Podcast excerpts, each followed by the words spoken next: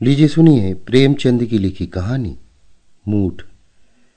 वाचन समीर गोस्वामी का है। आज की कहानी का सिलसिला शुरू करने के पहले मैं आपको बताना चाहूँगा हब हॉपर ऐप के बारे में। हब हॉपर आपके लिए लाए हैं हज़ारों पॉडकास्ट, जो आप सुन सकते हैं कभी भी, कहीं भी। हब हॉपर ऐप भारत की सबसे बड़ी पॉडकास्ट डायरेक्टरी है। हब हॉपर यानी H U B H O P P E R app download कीजिए और पसंद आने पर रिव्यू कीजिए व अपने मित्रों के साथ शेयर भी। प्रेमचंद की इस कहानी के अलावा नई और पुरानी कहानियों के सारे एपिसोड आप सुन सकते हैं हब हॉपर पे। तो सिलसिला शुरू करते हैं प्रेमचंद की लिखी कहानी, मूठ का, मेरी यानी समीर गोस्वामी की आवाज़ में। डॉक्टर जयपाल ने प्रथम श्रेणी की सनद पाई थी, पर इसे भाग्य ही कहिए या व्यवसायिक सिद्धांतों का ज्ञान कि उन्हें अपने व्यवसाय में कभी उन्नत अवस्था न मिली। उनका घर सकरी गली में था, पर उनके जी में खुली जगह में घर लेने का विचार तक न उठा। औषधालय की अलमारियाँ, शीशियाँ और डॉक्टरी यंत्र आदि भी साफ़ सुथरे न थे। मितव्ययिता के सिद्धांत का वो अपनी घरेलू बातों में भी बहुत ध्यान रखते थे। लड़का जवान हो गया था, पर अभी उसकी शिक्षा का प्रश्न सामने न आया था। सोचते थे कि इतने दिनों तक पुस्तकों से सर मारकर मैंने ऐसी कौन सी बड़ी संपत्ति पाली, जो उसके पढ़ाने लिखाने में हज़ार रुपए बर्बाद करूँ। उनकी पत्नी अहल्या धैर्यवान महिला थी, पर डॉक्टर साहब ने उसके इन गुणों पर इतना बोझ रख दिया था कि उसकी कमर भी झुक गई थी। माँ भी जीवित थी, पर गंगा स्नान के लिए तरस तरस कर रह जाती थी। दूसरे पवित्र स्थानों की यात्रा की चर्चा ही क्या। इस क्रूर मितव्ययिता का परिणाम यह था कि इस घर में सुख और शांति का नाम न था। अगर कोई मद फुटकल थी तो बुढ़िया मेहरी जाकिया थी। उसने डॉक्टर साहब को गोद में खिलाया था और उसे इस घर से ऐसा प्रेम हो गया था कि सब प्रकार की कठिनाइयाँ झेलती थी, पर टलने का नाम न लेती थी।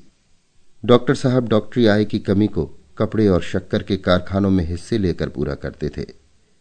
आज संयोगवश बंबई के कारखाने ने उनके पास वार्षिक लाभ के साढ़े सात सौ रुपये भेजे। डॉक्टर साहब ने बीमा खोला, नोट गिने, डाकियों को विदा किया, पर डाकी के पास अधिक रुपए थे, बोझ से दबा जाता था। बोला, हुजूर रुपए ले ले और मुझे नोट दे दे तो बड़ा एहसान हो, बोझ हल्का हो जाए। डॉक्टर साहब डाकियों को प्रसन्न रखा करते थे। उन्हें मुफ़्त दवाइयाँ दिया करते थे। सोचा कि हाँ, मुझे बैंक जाने के लिए तांगा मंगाना ही पड़ेगा। क्यों ना बिन कौड़ी के उपकार वाले सिद्धांत से काम लूँ। रुपए गिनकर एक थैली में रख दिए और सोच ही रहे थे कि चलू उन्हें बैंक में रखता हूँ कि एक रोगी ने बुला भेजा। ऐसे अफसर यहाँ कदाचित ही आते थे। यद्यपि डॉक्टर साहब को बक्स पर भरोसा न था, पर विवश होकर थैली बक्स में रखी और रोगी को देखने चले गए। वहाँ से लौटे तो तीन बज चुके थे। बैंक बंद हो चुका था। आज रुपए किसी तरह जमा न हो सकते थे। प्रतिदिन की भांति औषधालय में बैठ गए। आठ बजे रात को जब घर के भीतर जाने लगे तो थैली को घर ले जाने के लिए बक्स से निकाला। थैली कुछ हल्की जान पड़ी। तत्काल उसे दवाइयों के तराजू पर तोला। होश उड़ गए। पूरे पाँच सौ रुपये कम थे। विश्वास न हुआ। थैली खोलकर रुपए गिने। पाँच सौ रुपये कम निकले। विक्षिप्त अधीरता के साथ बक्स के दूसरे खानों को टटोला, परंतु व्यर्थ। निराश होकर कुर्सी पर बैठ गए और स्मरण शक्ति को एकत्र करने के लिए आँखें बंद कर दी और सोचने लगे। मैंने रुपए कहीं अलग तो नहीं रखे। डाकिए ने रुपए कम तो नहीं दिए। मैंने गिनने में भूल तो नहीं की। मैंने पच्चीस पच्चीस रुपए की गड्डियाँ लगाई थी। पूरी तीस गड्डियाँ थी। खूब याद है। मैंने एक एक गड्डी गिनकर थैली में रखी। स्मरण शक्ति मुझे धोखा नहीं दे रही है। सब मुझे ठीक ठाक याद है। बक्स का ताला भी बंद कर दिया था। किंतु अब समझ में आ गया। कुंजी मेज पर ही छोड़ दी। जल्दी के मारे उसे जेब में रखना भूल गया। वो अभी तक मेज पर पड़ी है। बस यही बात है। कुंजी जेब में डालने की याद नहीं रही। परंतु ले कौन गया? बाहर दरवाजे बंद थे। घर में धरे रुपए पैसे कोई छूता नहीं। आज तक कभी ऐसा अवसर नहीं आया। अवश्य ये किसी बाहरी आदमी का काम है। हो सकता है कोई दरवाज़ा खुला रह गया हो, कोई दवा लेने आया हो, कुंजी मेज पर पड़ी देखी और बक्स खोलकर रुपए निकाल लिए हो। इसी से मैं रुपए नहीं लिया करता। कौन ठिकाना डाकिए की ही करतूत हो? बहुत संभव है। उसने मुझे बक्स में थैली रखते देखा था। रुपए जमा हो जाते तो मेरे पास पूरे हज़ार रुपए हो जाते। ब्याज जोड़ने में सरलता होती। क्या करूँ? पुलिस को खबर दूँ? व्यर्थ बैठे बिठाए उलझन मोल लेनी है। टोले भर के आदमियों की दरवाजे पर भीड़ होगी।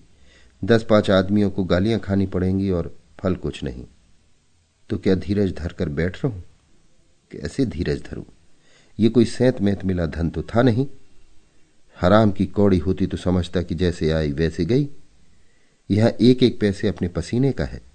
मैं जो इतनी मित व्ययिता से रहता हूँ, इतने कष्ट से रहता हूँ, कंजूस प्रसिद्ध हूँ, घर के आवश्यक व्यय में भी काट छाट करता हूँ, क्या इसलिए कि किसी उचक्के के लिए मनोरंजन का सामान जुटाऊं मुझे रेशम से घृणा नहीं, न मेवे ही अरुचिकर हैं, न अजीर्ण का रोग है कि मलाई खाऊं और अपच हो जाए, न आँखों में दृष्टि कम है कि थिएटर और सिनेमा का आनंद न उठा सकूँ। मैं सब ओर से अपने मन को मारे रहता हूँ, इसलिए तो कि मेरे पास चार पैसे हो जाएँ। काम पड़ने पर किसी के आगे हाथ फैलाना न पड़े। कुछ जायदाद ले सकूँ और नहीं तो अच्छा घर ही बनवा लूँ। पर इस मन मारने का ये फल गाढ़े परिश्रम के रुपए लुट जाए। अन्याय है कि मैं यो दिन दहाड़े लुट जाऊँ और उस दुष्ट का बाल भी टेढ़ा ना हो। उसके घर दिवाली हो रही होगी, आनंद मनाया जा रहा होगा, सबके सब बगले बजा रहे होंगे। डॉक्टर साहब बदला लेने के लिए व्याकुल हो गए। मैंने कभी किसी फकीर को, किसी साधु को दरवाजे पर खड़ा होने नहीं दिया। अनेक बार चाहने पर भी मैंने कभी मित्रों को अपने यहाँ निमंत्रित नहीं किया। कुटुंबी और संबंधियों से सदा बचता रहा। क्या इसलिए? उसका पता लग जाता तो मैं एक विषैली सुई से उसके जीवन का अंत कर देता। किंतु कोई उपाय नहीं है। जुलाहे का गुस्सा दाढ़ी पर। गुप्त पुलिस वाले भी बस नाम ही के हैं। पता लगाने की योग्यता नहीं। इनकी सारी अक्ल राजनीतिक व्याख्यानों और झूठी रिपोर्टों के लिखने में समाप्त हो जाती है। किसी मैस्मेरिजन जानने वाले के पास चलूँ, वो इस उलझन को सुलझा सकता है। सुनता हूँ, यूरोप और अमेरिका में बहुधा चोरियों का पता इसी उपाय से लग जाता है। पर यहाँ ऐसे मैस्मेरिज्म का पंडित कौन है? और फिर मैस्मेरिज्म के उत्तर सदा विश्वसनीय नहीं होते। ज्योतिषियों के समान वे भी अनुमान और अटकल के अनंत सागर में डुबकियाँ लगाने लगते हैं। कुछ लोग नाम भी तो निकालते हैं। मैंने कभी उन कहानियों पर विश्वास नहीं किया, परंतु कुछ ना कुछ इसमें तथ्य है अवश्य। नहीं तो इस प्रकृति उपासना के युग में इनका अस्तित्व ही न रहता। आजकल के विद्वान भी तो आत्मिक बल का लोहा मानते हैं। पर मान लो किसी ने नाम बतला ही दिया तो मेरे हाथ में बदला चुकाने का कौन सा उपाय है? अंतर्ज्ञान साक्षी का काम नहीं दे सकता। एक क्षण के लिए मेरे जी को शांति मिल जाने के सिवाय और इनसे क्या लाभ है? हाँ, खूब याद आया। नदी की ओर जाते हुए वो जो एक ओझा बैठता है, उसके कर्तव्य की कहानियाँ प्राय सुनने में आती हैं। सुनता हूँ, गए हुए धन का पता बतला देता है। रोगियों को बात की बात में चंगा कर देता है। चोरी के माल का पता लगा देता है, मूठ चलाता है। मूठ की बड़ी बड़ाई सुनी है। मूठ चली और चोर के मुँह से रक्त जारी हुआ। जब तक वो माल ना लौटा दे, रक्त बंद नहीं होता। ये निशाना बैठ जाए तो मेरी हार्दिक इच्छा पूरी हो जाए। मुँह मांगा फल पाऊँगा। रुपए भी मिल जाए, चोर को शिक्षा भी मिल जाए। उसके यहाँ सदा लोगों की भीड़ लगी रहती है। इसमें कुछ कर्तव्य न होता तो इतने लोग क्यों जमा होते? उनकी मुखाकृति से एक प्रतिभा बरसती है। आजकल के शिक्षित लोगों को तो इन बातों पर विश्वास नहीं है, पर नीच और मूर्ख मंडली में उसकी बहुत चर्चा है। भूत प्रेत आदि की कहानियाँ प्रतिदिन ही सुना करता हूँ। क्यों ना उसी ओझे के पास चलूँ? मान लो कोई लाभ ना हुआ तो हानि ही क्या हो जाएगी? जहाँ पाँच सौ गए हैं दो चार रुपए का खून और सही। ये समय भी अच्छा है, भीड़ कम होगी, चलना चाहिए। जी मैं ये निश्चय करके डॉक्टर साहब उस ओझे के घर की ओर चले। जाड़े की रात थी, नौ बज गए थे। रास्ता लगभग बंद हो गया था। कभी कभी घरों से रामायण की ध्वनि कानों में आ जाती थी। कुछ देर के बाद बिल्कुल सन्नाटा हो गया। रास्ते के दोनों ओर हरे भरे खेत थे। सियारों का हुआना सुन पड़ने लगा। जान पड़ता है, इनका दल कहीं पास ही है। डॉक्टर साहब को प्रायः दूर से इनका सुरीला स्वर सुनने का सौभाग्य हुआ था, पास से सुनने का नहीं। इस समय इस सन्नाटे में और इतने पास से उनका चीखना सुनकर उन्हें डर लगा। कई बार अपनी छड़ी धरती पर पटकी, पैर धमधमाए। सियार बड़े डरपोक होते हैं। आदमी के पास नहीं आते, पर फिर संदेह हुआ, कहीं इनमें कोई पागल हो तो उसका काटा तो बचता ही नहीं। ये संदेह होते ही कीटाणु, बैक्टीरिया, पास्टियर इंस्टीट्यूट और कसौली की याद उनके मस्तिष्क में चक्कर काटने लगी। वो जल्दी जल्दी पैर बढ़ाए चले जाते थे। एकाएक जी में विचार उठा, कहीं मेरे ही घर में किसी ने रुपए उठा लिए हों तो वे तत्काल ठिठक गए। पर एक ही क्षण में उन्होंने इसका भी निर्णय कर लिया। क्या हर्ज है? घर वालों को तो और भी कड़ा दंड मिलना चाहिए। चोरों की मेरे साथ सहानुभूति नहीं हो सकती, पर घर वालों की सहानुभूति का मैं अधिकारी हूँ। उन्हें जानना चाहिए कि मैं जो कुछ करता हूँ, उन्हीं के लिए करता हूँ। रात दिन मरता हूँ तो उन्हीं के लिए मरता हूँ। यदि इस पर भी वे मुझे यह धोखा देने के लिए तैयार हों तो उनसे अधिक कृतज्ञ, उनसे अधिक अकृतज्ञ, उनसे अधिक निर्दय और कौन होगा? उन्हें और भी कड़ा दंड मिलना चाहिए। इतना कड़ा, इतना शिक्षाप्रद कि फिर कभी किसी को ऐसा करने का साहस न हो। अंत में वे ओझी के घर के पास जा पहुँचे। लोगों की भीड़ न थी। उन्हें बड़ा संतोष हुआ। हाँ, उनकी चाल कुछ धीमी पड़ गई। फिर जी में सोचा, कहीं ये सब ढकोसला ही ढकोसला हो तो व्यर्थ लज्जित होना पड़े। जो सुने, मूर्ख बनाए। कदाचित ओझाई मुझे तुच्छ बुद्धि समझे, पर अब तो आ गया। ये तजर्बा भी हो जाए। और कुछ ना होगा तो जाँच ही सही। ओझा का नाम बुद्धू था। लोग चौधरी कहते थे। जाति का चमार था। छोटा सा घर, वो भी गंदा। छप्पर इतनी नीची थी कि झुकने पर भी सिर में टक्कर लगने का डर लगता था। दरवाजे पर एक नीम का पेड़ था। उसके नीचे एक चौरा। नीम के पेड़ पर एक झंडी लहराती थी। चौरा पर मिट्टी के सैकड़ों हाथी सिंदूर से रंगे हुए खड़े थे। कई लोहे के नोकदार त्रिशूल भी गड़े थे। जो मानो इन मंद गति हाथियों के लिए अंकुश का काम दे रहे थे। दस बजे थे। बुद्धू चौधरी, जो एक काले रंग का तौंदीला और रोबदार आदमी था, एक फटे हुए टाट पर बैठा नारियल पी रहा था। बोतल और गिलास भी सामने रखे हुए। बुद्धू ने डॉक्टर साहब को देखकर तुरंत बोतल छिपा दी और नीचे उतरकर सलाम किया। घर से एक बुढ़िया ने मूड हलाकर उनके लिए रख दिया। डॉक्टर साहब ने कुछ झेपती हुई सारी घटना कह सुनाई। बुद्धू ने कहा हुजूर, ये कौन बड़ा काम है? अभी इसी इतवार को दरोगा जी की घड़ी चोरी गई थी। बहुत कुछ तहकीकात की पता न चला। मुझे बुलाया। मैंने बात की बात में पता लगा दिया। पाँच रुपए इनाम दिए। कल की बात है, जमादार साहब की घोड़ी खो गई थी। चारों तरफ़ दौड़ते फिरते थे। मैंने ऐसा पता बता दिया कि घोड़ी चरती हुई मिल गई। इसी विद्या की बदौलत हुजूर हक्काम सभी मानते हैं। डॉक्टर को दरोगा और जमादार की चर्चा न रुचि। इन सब गवारों की आँखों में जो कुछ है, वो दरोगा और जमादार ही है। बोले, मैं केवल चोरी का पता लगाना नहीं चाहता। मैं चोर को सजा देना चाहता हूँ। बुद्धू ने एक क्षण के लिए आँखें बंद की, जो मुहैया ली, चुटकियाँ बजाई और फिर कहा यह घर ही के किसी आदमी का काम है। डॉक्टर, कुछ परवाह नहीं, कोई हो। बुढ़िया, पीछे से कोई बात बने या बिगड़ेगी तो हुजूर हम ही को बुरा कहेंगे। डॉक्टर इसकी तुम चिंता ना करो, मैंने खूब सोच विचार लिया है। बल्कि अगर घर के किसी आदमी की शरारत है तो मैं उसके साथ और भी कड़ाई करना चाहता हूँ। बाहर का आदमी मेरे साथ छल करे तो क्षमा योग्य है, पर घर के आदमी को मैं किसी प्रकार क्षमा नहीं कर सकता। बुद्धू तो हुजूर क्या चाहते हैं? डॉक्टर, बस यही कि मेरे रुपए मिल जाए और चोर किसी बड़े कष्ट में पड़ जाए। बुद्धू, मूठ चला दूँ? बुढ़िया ना बेटा मूठ के पास ना जाना। ना जाने कैसी पड़े, कैसी ना पड़े। डॉक्टर, तुम मूठ चला दो। इसका जो कुछ मेहनताना और इनाम हो, मैं देने को तैयार हूँ। बुढ़िया बेटा, मैं फिर कहती हूँ, मूठ के फेर में मत पड़। कोई जोखम की बात आज पड़ेगी तो वही बाबूजी फिर तेरे सिर होंगे और तेरे बनाए कुछ न बनेगी। क्या जानता नहीं, मूठ का उतार कितना कठिन है? बुद्धू हाँ बाबूजी, एक बार फिर अच्छी तरह सोच लीजिए। मूठ तो मैं चला दूँगा, लेकिन उसको उतारने का जिम्मा मैं नहीं ले सकता।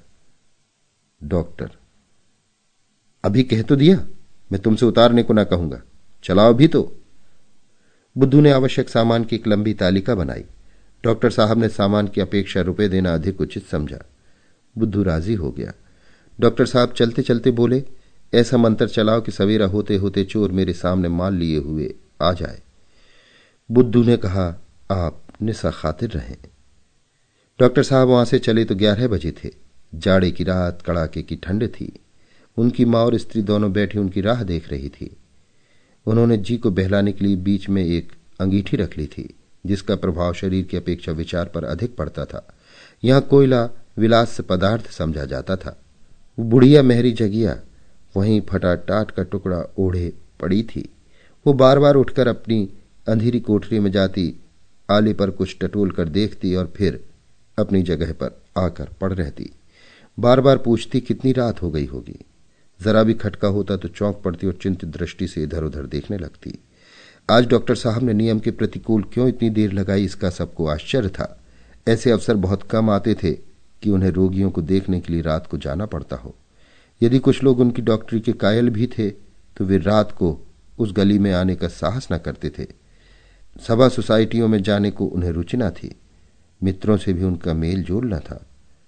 माँ ने कहा, जाने कहाँ चला गया? खाना बिल्कुल पानी हो गया।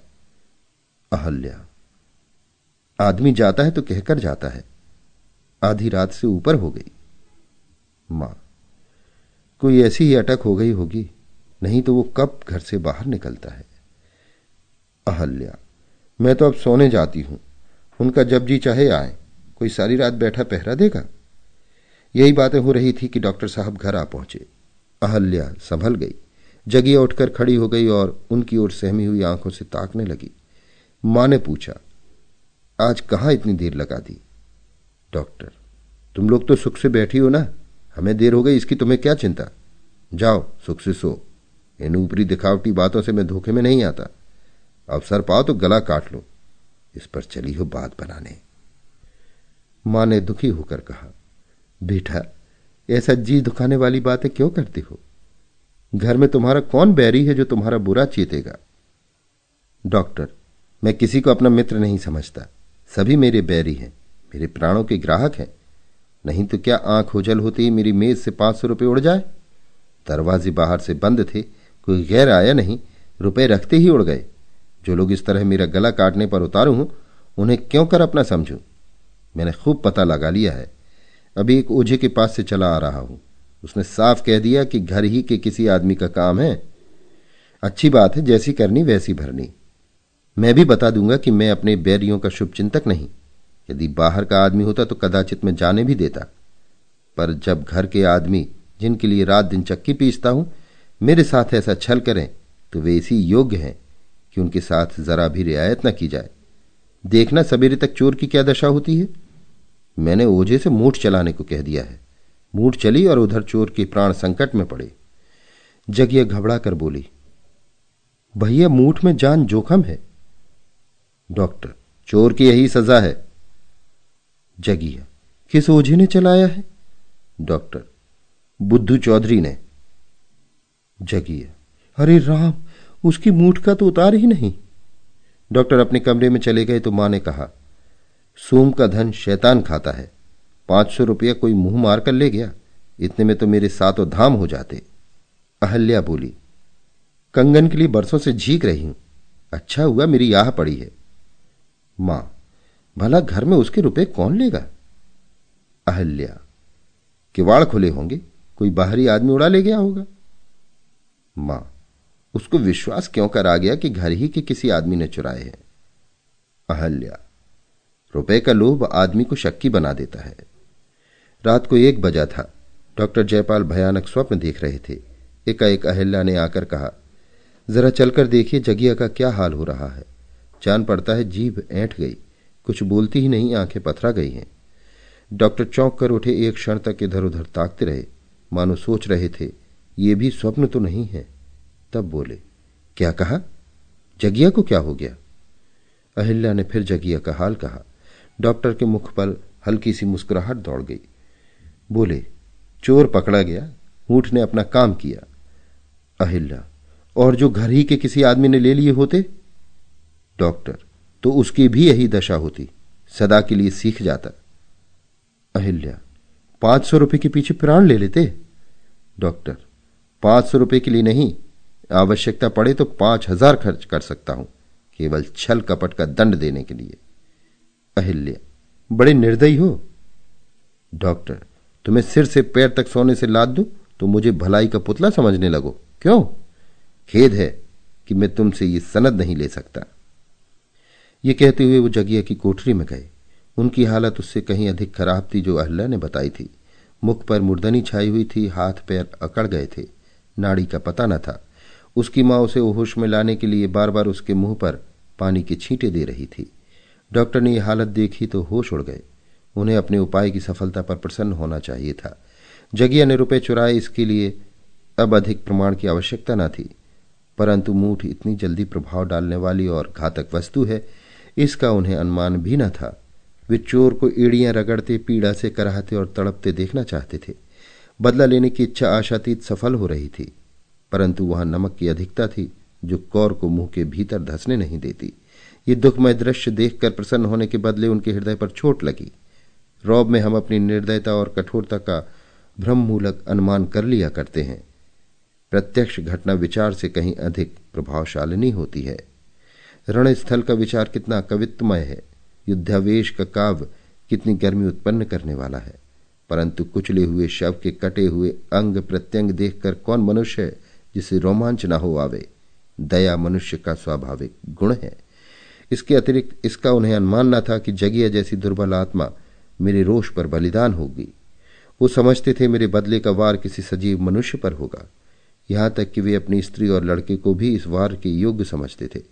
पर मरे को मारना, कुचले को कुचलना, उन्हें अपना प्रतिघात मर्यादा के विपरीत जान पड़ा। जगिया का ये काम क्षमा योग्य था, जिसे रोटियों की लाले हों कपड़ों को तरसे, जिसकी आकांक्षा का भवन सदा अंधकारमय रहा हो, जिसकी इच्छाएँ कभी पूरी न हुई हो। उसकी नीयत बिगड़ जाए तो आश्चर्य की बात नहीं। वे तत्काल औषधालय में गए, होश में लाने की जो अच्छी अच्छी औषधियाँ थीं, उनको मिलाकर एक मिश्रित नई औषधि बना लाए। जगिया के गले में उतार दी। कुछ लाभ न हुआ। तब विद्युत यंत्र लाए और उसकी सहायता से जगिया को होश में लाने का यत्न करने लगे। थोड़ी देर में जगिया की आँखें खुल गईं। उसने सहमी हुई दृष्टि से डॉक्टर को देखा, जैसे लड़का अपने अध्यापक की छड़ी की ओर देखता है और उखड़े हुए स्वर में बोली, हाय राम, कलेजा फूका जाता है। अपने रुपए ले लो, आले पर एक हाड़ी है, उसी में रखे हुए मुझे अंगारों से मत चला। मैंने तो ये रुपए तीरथ करने के लिए चुराए थे। क्या तुझे तरस नहीं आता? मुट्ठी भर रुपयों के लिए मुझे आग में जला रहा है। मैं तुझे ऐसा काला ना समझती थी। हाय राम ये कहते कहते वो फिर मूर्छित हो गई, नाड़ी बंद हो गई ओठ नीले पड़ गए। शरीर के अंगों में खिंचाव होने लगा। डॉक्टर ने दीन भाव से अहल्या की ओर देखा और बोले, मैं तो अपने सारे उपाय कर चुका। अब इसे होश में लाना मेरी सामर्थ्य के बाहर है। मैं क्या जानता था कि यह अभागी मूठ इतनी घातक होती है? कहीं इसकी जान पर बन गई तो जीवन भर पछताना पड़ेगा। आत्मा की ठोकरों से कभी छुटकारा न मिलेगा। क्या करूँ? बुद्धि कुछ काम नहीं करती। अहिल्या, सिविल सर्जन को बुलाओ कदाचित वो कोई अच्छी दवा दे दे। किसी को जानबूझकर आग में ढकेलना न चाहिए। डॉक्टर, सिविल सर्जन इससे अधिक और कुछ नहीं कर सकता जो मैं कर चुका। हर घड़ी इसकी दशा और गिरती जाती है। न जाने हत्यारे ने कौन सा मंत्र चला दिया। उसकी माँ मुझे बहुत समझाती रही, पर मैंने क्रोध में उसकी बातों की जरा भी परवाह ना की। माँ, बेटा तुम उसी को बुलाओ जिसने मंत्र चलाया है। पर क्या किया जाएगा? कहीं मर गई तो हत्या सिर पर पड़ेगी। कुटुंब को सदा सताएगी। दो बज रहे थे, ठंडी हवा हड्डियों में चुभी जाती थी। डॉक्टर लंबे पांवों बुद्धू चौधरी के घर की ओर चले जाते थे। इधर उधर व्यर्थ आँखें दौड़ाते थे कि कोई इक्का या तांगा मिल जाए। उन्हें मालूम होता था कि बुद्धू का घर बहुत दूर हो गया। कई बार धोखा हुआ कहीं रास्ता तो नहीं भूल गया। कई बार इधर आया हूँ, ये बाग तो कभी नहीं मिला। लेटर बॉक्स भी सड़क पर कभी नहीं देखा। ये पुल तो कदापि ना था। अवश्य राह भूल गया हूँ। किससे पूछूँ? वे अपनी स्मरण शक्ति पर झुंझलाए और उसी ओर थोड़ी दूर तक चले। पता नहीं दुष्ट इस समय मिलेगा भी या नहीं। शराब में मस्त पड़ा होगा। कहीं इधर बेचारी चलना बसी हो। कई बार इधर उधर घूम जाने का विचार हुआ, पर अंत प्रेरणा ने सीधी राह से हटने न दिया। यहाँ तक कि बुद्धू का घर दिखाई पड़ा। डॉक्टर जयपाल की जान में जान आई। बुद्धू के दरवाजे पर जाकर ज़ोर से कुंडी खटखटाई। भीतर से कुत्ते ने असभ्यतापूर्ण उत्तर दिया, पर किसी आदमी का शब्द न सुनाई दिया। फिर ज़ोर ज़ोर से किवाड़ खटखटाए। कुत्ता और भी तेज पड़ा। बुढ़िया की नींद टूटी। बोली, ये कौन इतनी रात गए किवाड़ तोड़े डालता है? डॉक्टर, मैं हूँ, जो कुछ देर हुई तुम्हारे पास आया था। बुढ़िया ने बोली, पहचानी। समझ गई इनके घर किसी आदमी पर विपत पड़ी। नहीं तो इतनी रात गए क्यों आते? पर अभी तो बुद्धू ने मूठ चलाई नहीं। उसका क्यों कर असर हुआ? समझाती थी तब न माने, खूब फंसे। उठकर कुप्पी जलाई और उसे लिए बाहर निकली। डॉक्टर साहब ने पूछा, बुद्धू चौधरी सो रहे हैं? जरा उन्हें जगा दो। बुढ़िया, ना बाबूजी, इस बखत मैं ना जगाऊँगी। मुझे कच्चा ही खा जाएगा। रात को लाट साहब भी आवे तो नहीं उठता। डॉक्टर साहब ने थोड़े शब्दों में पूरी घटना कह सुनाई और बड़ी नम्रता के साथ कहा, बुद्धू को जगा दें। इतने में बुद्धू अपने ही आप बाहर निकल आए और आँखें मलता हुआ बोला, कहिए बाबूजी, क्या हुक्म है? बुढ़िया ने चिढ़कर कहा, तेरी नींद आज कैसे खुल गई? मैं जगाने गई होती तो मारने उठता। डॉक्टर, मैंने सब माजरा बुढ़िया से कह दिया है, इसी से पूछो। बुढ़िया, कुछ नहीं, तूने मूठ चलाई थी, रुपए इनके घर की मेहरी ने लिए हैं, अब उसका, अब तब हो रहा है। डॉक्टर बेचारी मर रही है। कुछ ऐसा उपाय करो कि उसकी प्राण बच जाए। बुद्धू, ये तो आपने बुरी सुनाई। मूठ को फेरना सहज नहीं है। बुढ़िया, बेटा जान जोखिम है। क्या तू जानता नहीं? कहीं उल्टे फेरने वालों पर ही पड़े तो जान बचना ही कठिन हो जाए। डॉक्टर, अब उसकी जान तुम्हारी ही बचाए बचेगी। इतना धर्म करो। बुढ़िया, दूसरे की जान की खातिर कोई अपनी जान गढ़े में डालेगा? डॉक्टर, तुम दिन रात यही काम करते हो। तुम उसके दांव घात सब जानते हो, मार भी सकते हो, जिला भी सकते हो। मेरा तो इन बातों पर बिल्कुल विश्वास ही ना था, लेकिन तुम्हारा कमाल देखकर दंग रह गया। तुम्हारे हाथों कितने ही आदमियों का भला होता है। उस गरीब बुढ़िया पर दया करो। बुद्धू कुछ पसीजा पर उसकी माँ मामलेदारी में उससे कहीं अधिक चतुर थी। डरी, कहीं ये नरम होकर मामला न बिगाड़ दे। उसने बुद्धू को कुछ कहने का अवसर न दिया। बोली, ये तो सब ठीक है, पर हमारे भी बाल बच्चे हैं। न जाने कैसी पड़े, कैसी ना पड़े। वो हमारे सिर आवेगी ना। आप तो अपना काम निकाल कर अलग हो जाएँगे। मूठ फेरना हँसी नहीं है। बुद्धू, हाँ बाबूजी, काम बड़े जोखिम का है। डॉक्टर, काम जोखिम का है? जो मुफ़्त तो नहीं करवाना चाहता? बुढ़िया, आप बहुत देंगे, सौ पचास रुपए देंगे। इतने में हम कै दिन तक खाएँगे? मूठ फेरना सांप के बिल में हाथ डालना है। आग में कूदना है। भगवान की ऐसी ही निगाह हो तो जान बचती है। डॉक्टर तो माता जी मैं तुमसे बाहर तो नहीं होता हूँ। जो कुछ तुम्हारी मर्ज़ी हो वो कहो। मुझे तो उस गरीब की जान बचानी है। यहाँ बातों में देर हो रही है, वहाँ मालूम नहीं उसका क्या हाल होगा। बुढ़िया, देर तो आप ही कर रहे हैं। आप बात पक्की कर दे तो ये आपके साथ चला जाए। आपकी खातिर ये जोखिम अपने सिर ले रही हूँ। दूसरा होता तो झट इनकार कर देती। आपके मुलाजे में पड़कर जान कर जहर पी रही हूँ। डॉक्टर साहब को एक क्षण एक वर्ष जान पड़ रहा था। बुद्धू को उसी समय अपने साथ ले जाना चाहते थे। कहीं उसका दम निकल गया तो ये जाकर क्या बनाएगा? उस समय उनकी आँखों में रुपए का कोई मूल्य न था। केवल यही चिंता थी कि जगिया मौत के मुँह से निकल आए। जिस रुपए पर वो अपनी आवश्यकताएँ और घर वालों की आकांक्षाएँ निछावर करते उसे दया के आवेश ने बिल्कुल तुच्छ बना दिया था। बोले, तुम ही बतलाओ, अब मैं क्या कहूँ? पर जो कुछ कहना हो झटपट कह दो।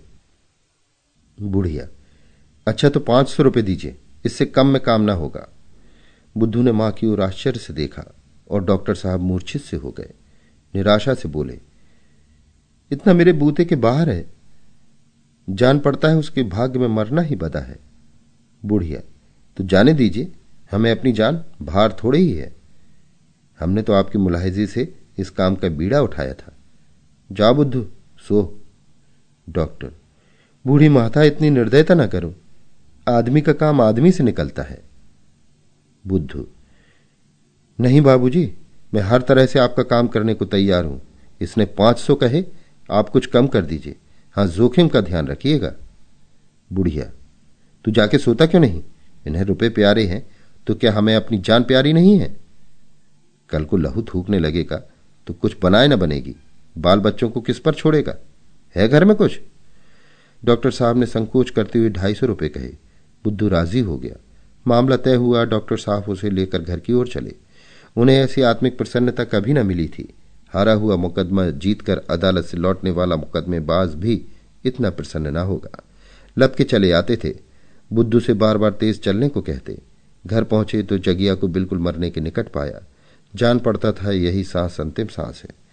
उनकी माँ और स्त्री, दोनों आँसू भरे, निराश बैठी थी।